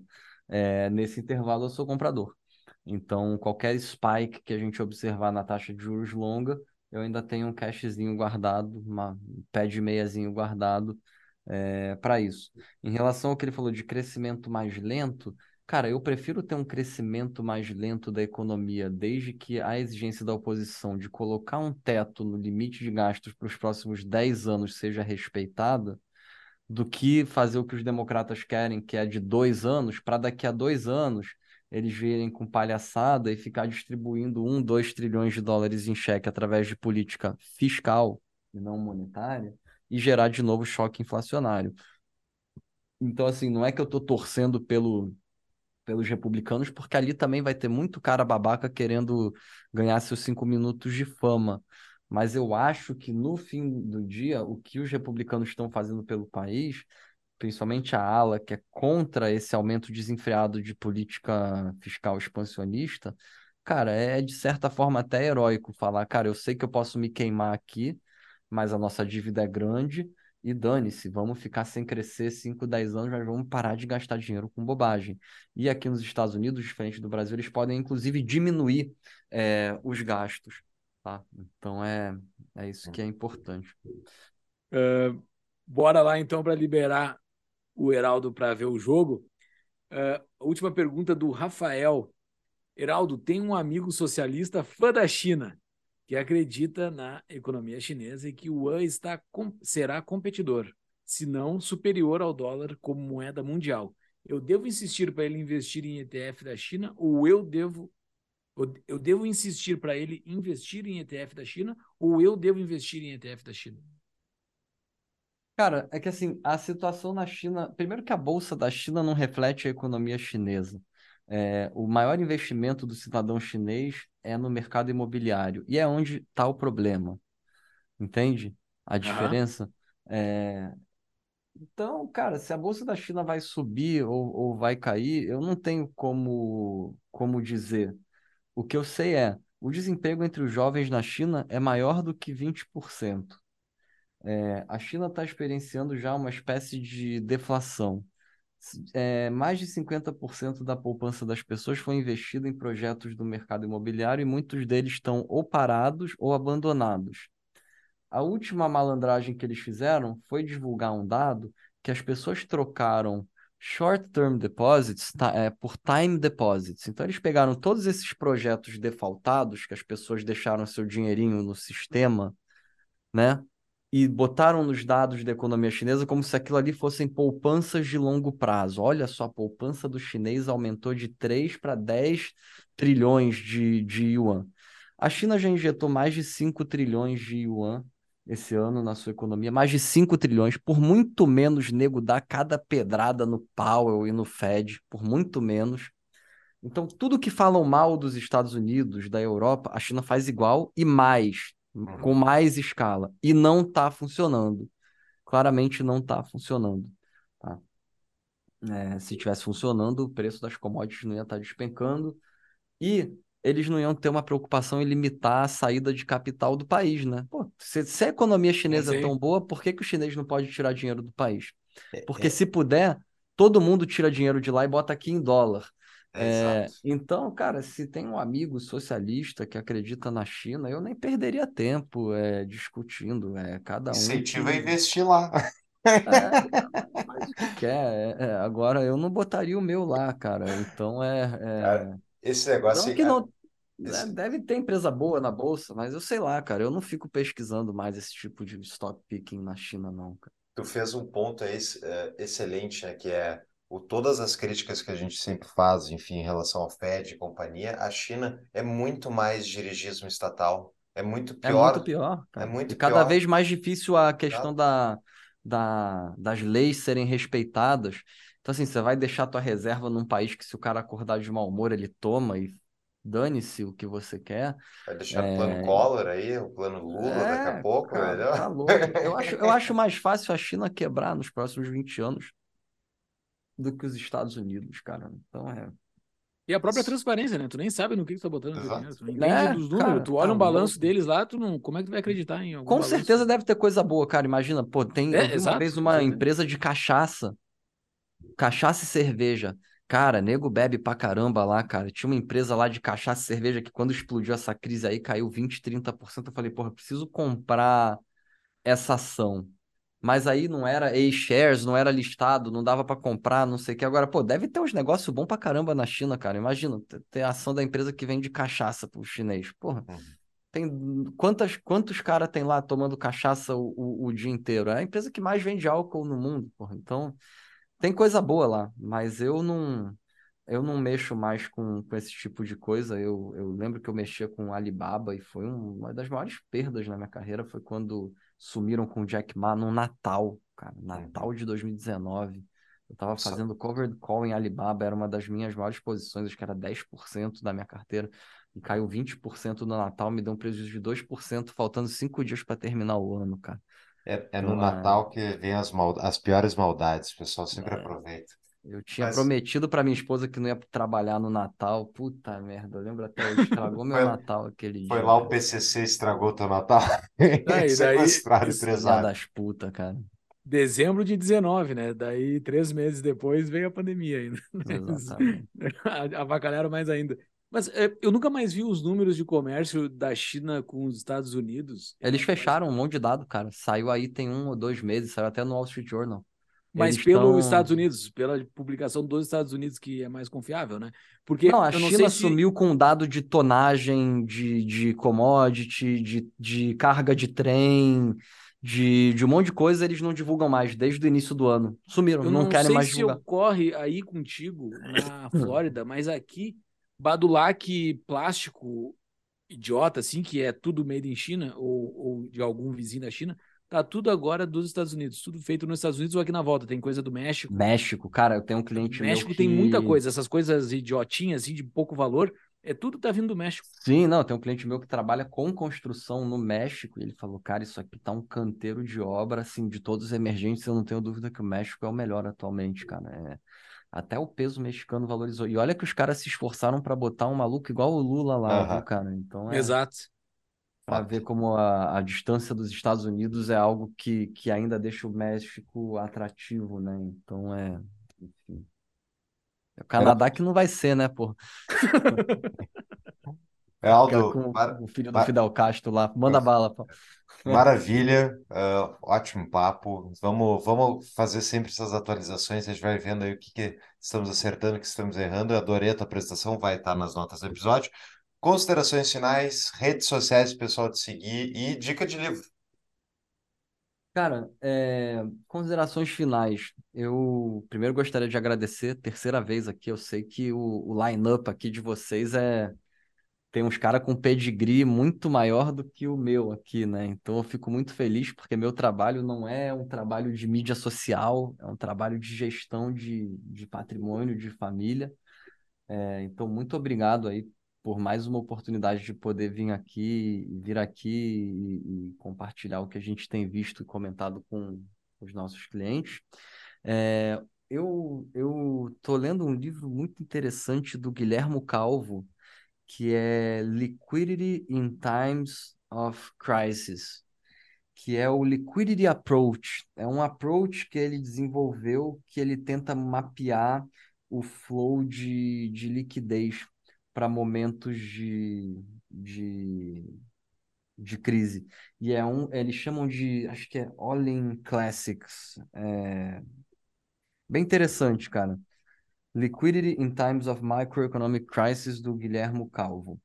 É... E qual que foi a outra pergunta, Paulo? Desculpa. Ah, e das redes sociais, para o pessoal te seguir, vai ah, estar nas notas do episódio também. Minhas redes sociais, Eraldo Paola, E R A L D O P A O L A. Meu Twitter é minha única rede social. Eu até tenho Instagram, devo ter uns, sei lá, alguns seguidores lá, mas, cara, eu, eu tenho uma preguiça de negócio que só dá pra mexer no celular. Eu gosto de mexer no computador. Quando eu chego em casa, eu nem olho o celular. Eu, é tanta encheção de saco, uhum. tantos anos, que eu tenho trauma, cara. Eu chego em casa e guardo o celular na gaveta e nem olho. Quando meus pais querem falar comigo, eles ligam pra minha esposa. Então, então eu só uso o Twitter porque eu uso no computador, igual velho mesmo, sabe? Eu também, eu também sou. Boa estratégia essa aí, boa estratégia. Por isso que eu não gosto de Instagram, cara, que só dá pra mexer no celular. Mas enfim, eu tô sempre ativo no Twitter, cara. De segunda a sexta eu tô sempre postando. Fim de semana eu gosto de sumir. Boa. É isso aí, pessoal. E eu posto sobre mercado, sobre macro, sobre política e sobre o que eu quiser. Outro dia eu tava xingando o Arturo Vidal, que tá jogando mal pra caramba no Mengão. o... E as pessoas podem investir contigo? Podem te procurar para investir contigo? Ou... Podem, podem, né? Através da, da, do meu advisor, que é a L and S investment Advisors, através do advisory da Brasil Plural também, que é um business novo que a gente está terminando aí de montar. Então, eu sou Chief Investment Officer hoje de dois advisories. É, basta, basta mandar um D M aí no, no Twitter, que eu peço para alguém da minha equipe entrar em contato, ou mandar um e-mail para o suporte arroba ls.finance, não tem ponto com. É, obviamente que o objetivo da minha participação aqui, caso algum regulador esteja acompanhando de maneira alguma, é fazer soliciting, é totalmente educacional, compartilhando a minha visão de mercado, mas se alguém tiver interesse em conhecer mais sobre os nossos serviços, esse é o, o e-mail respondendo a tua pergunta, Júlio. Muito obrigado. Beleza. Pela pergunta. Valeu, cara, é uma honra falar contigo, é sempre bom falar contigo, é uma aula, eu, Tamo eu junto, saio pessoal. Cheio de lição aqui, porque um monte de coisa que eu aprendi, vou debruçar em cima dessa tua apresentação aí, um monte de coisinha bacana. Uh, assistam esse episódio com calma depois de novo, pessoal, depois de terminar aqui, assistam de novo. É e aí, valeu, até uma próxima. Valeu, grande Obrigado, abraço. Arnaldo.